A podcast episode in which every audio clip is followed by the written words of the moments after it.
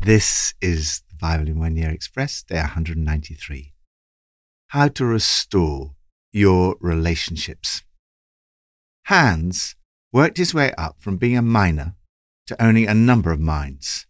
His eldest son, Martin, was very intelligent and went to university at the age of 17. A respectable career as a lawyer lay ahead of him. Suddenly, to his father's dismay, he cancelled his registration for the law course and became a monk and then a priest. Martin wanted to live a righteous life. He fasted for days and spent sleepless nights in prayer, but he was still plagued by his own unrighteousness before a righteous God. Around the age of 30, as he was studying Romans 1 verse 17, the penny dropped. He later wrote, I began to understand that in this verse, the righteousness of God is that by which the righteous man lives by the gift of God. In other words, by faith. And that this sentence, the righteousness of God is revealed, refers to a passive righteousness, i.e., that by which the merciful God justifies us by faith. As it is written, the righteous person lives by faith. This immediately made me feel as if I had been born again and entered through open gates to paradise itself. This experience occurred 500 years ago. It not only changed his life, it altered the course of human history. He became one of the pivotal figures of Western civilization, the founder of the Reformation, the seedbed for social, economic, and political thought. His name, of course, was Martin Luther. In essence, righteousness means a right relationship with God, which leads to right relationships with others. It's a gift made possible through the life, death, and resurrection of Jesus. Here lies the secret of restored relationships. First, of restored relationships with God, and then all other relationships.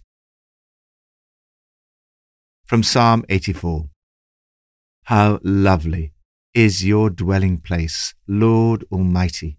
My soul yearns, even faints for the courts of the Lord.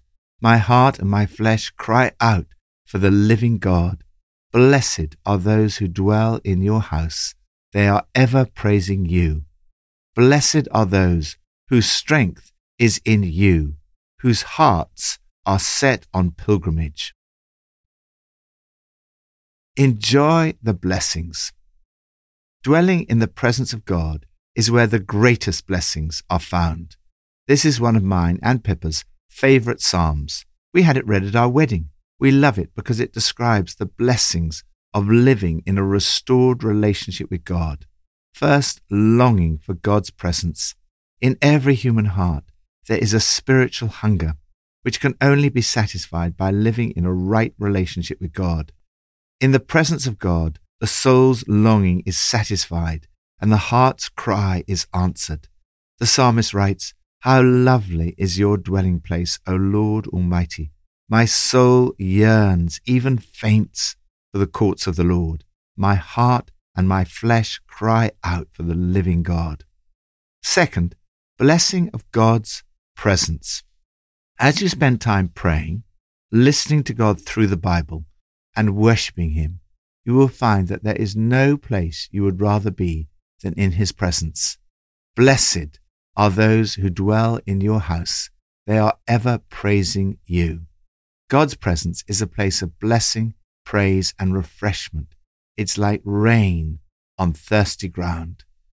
Third, strength from God's presence. When our strength is in God, the difficult places, tough situations, and the valleys of life can be turned into springs. As you draw your strength from God in these times, you will find yourself going from strength to strength. Having made the tabernacle and temple, the place of his presence in the Old Testament, now, through Jesus Christ, God dwells and is present by his Spirit in the church and in our bodies. Thank you, Lord, for all the blessings of your presence with me.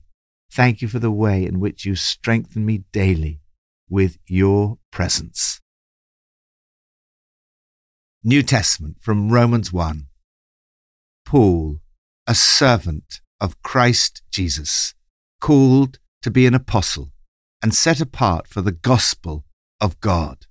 The gospel he promised beforehand through his prophets in the Holy Scriptures regarding his son, who as to his earthly life was a descendant of David, but who through the Spirit of holiness was appointed the Son of God in power by his resurrection from the dead, Jesus Christ, our Lord.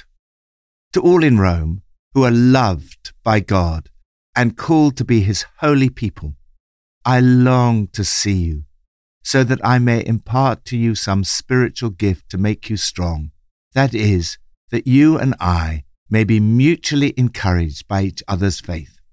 For I am not ashamed of the gospel, because it is the power of God that brings salvation to everyone who believes, first to the Jew, then to the Gentile.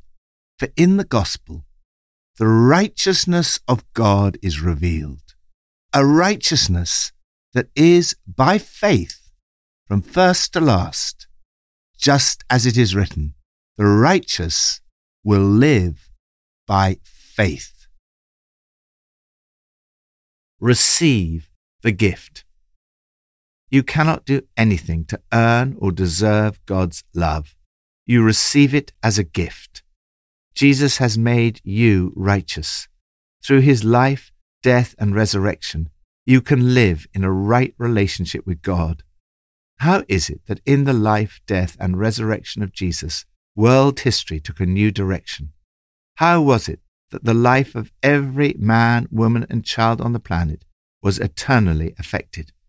In this groundbreaking and hugely influential document of Christian theology, written around AD 59, Paul, who had encountered the risen Jesus himself, takes the well witnessed fact of the life, death, and resurrection of Jesus of Nazareth and thinks through its implications. It appears that the establishment of a Christian community in Rome had come about not by any great evangelistic enterprise, but by the presence of Christians in the workplace discharging their ordinary secular duties. If you are in a secular job, you can have as big an impact as any full time evangelist. Paul is longing to see his friends in Rome. They're inexperienced beginners, yet Paul has the humility to recognize that he will learn something from them in addition to them learning from him. You have as much to give to me as I do to you. I have found that in every Alpha small group, I learn as much from the guests as they do from us. It is not only those outside of the church who need to hear the gospel.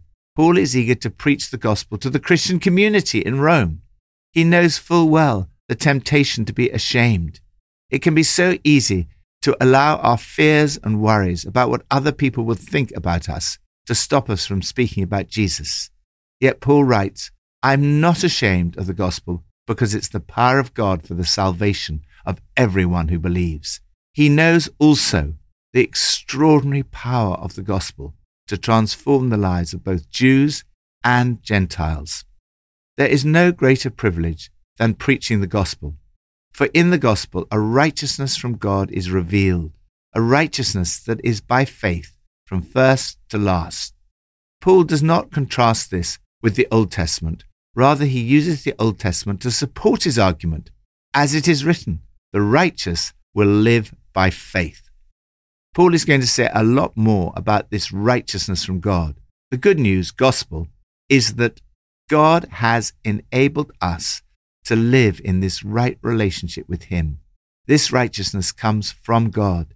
It's His gift to you. You cannot earn it, you receive it by faith.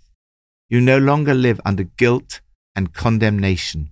Nothing can separate you from God's love for you. Lord, thank you that through the life, death, and resurrection of Jesus Christ, you make it possible for me to have a restored relationship with you and with others. Thank you that I cannot earn it, but receive it as a gift by faith. Old Testament from 2 Kings 23 and 24. the king stood by the pillar and renewed the covenant in the presence of the Lord, to follow the Lord and keep his commands, statutes, and decrees with all his heart and all his soul, thus confirming the words of the covenant written in this book. Then all the people pledged themselves to the covenant. Continue to obey. God had always intended that his people should live in a right relationship with him. This relationship is described in terms of a covenant. God had rescued his people from Egypt. He committed himself to them totally. He then described to them how they could stay in a right relationship with him. He gave them the commandments to guard right relationship with God and one another. The purpose of these laws was to enable them to flourish. Again and again, we read in the Old Testament how they did not obey these laws. Disaster came as a result. Occasionally, there's a glimmer of hope when they recommit themselves to the covenant relationship with God. One such glimmer of hope appears in Josiah's reign. The king stood by the pillar and before God solemnly committed them all to the covenant to follow God believingly and obediently, to follow his instructions, heart and soul, on what to believe and do, to put into practice the entire covenant, all that was written in the book. The people stood in affirmation, their commitment was unanimous. Josiah did carry out a number of reforms. Sadly, they did not seem to have a lasting impact on the people, and after Josiah's death, things went back to the way they had been before. Josiah's life was far from easy and ended tragically, yet he sought to follow God in all that he did with all his heart and with all his soul and with all his strength. He is remembered as one of the heroes of faith. Thankfully, under the new covenant, the laws are written not on tablets of stone, but on your heart. The moment you put your faith in Jesus, all the promises of the Old Testament are fulfilled in you. You receive righteousness from God.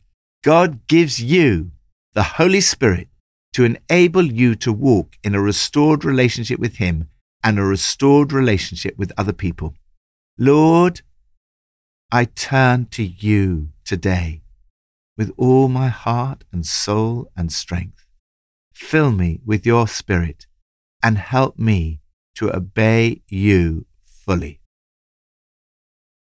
Pippa adds In Psalm 84, verse 7, it says, They go from strength to strength till each appears before God in Zion.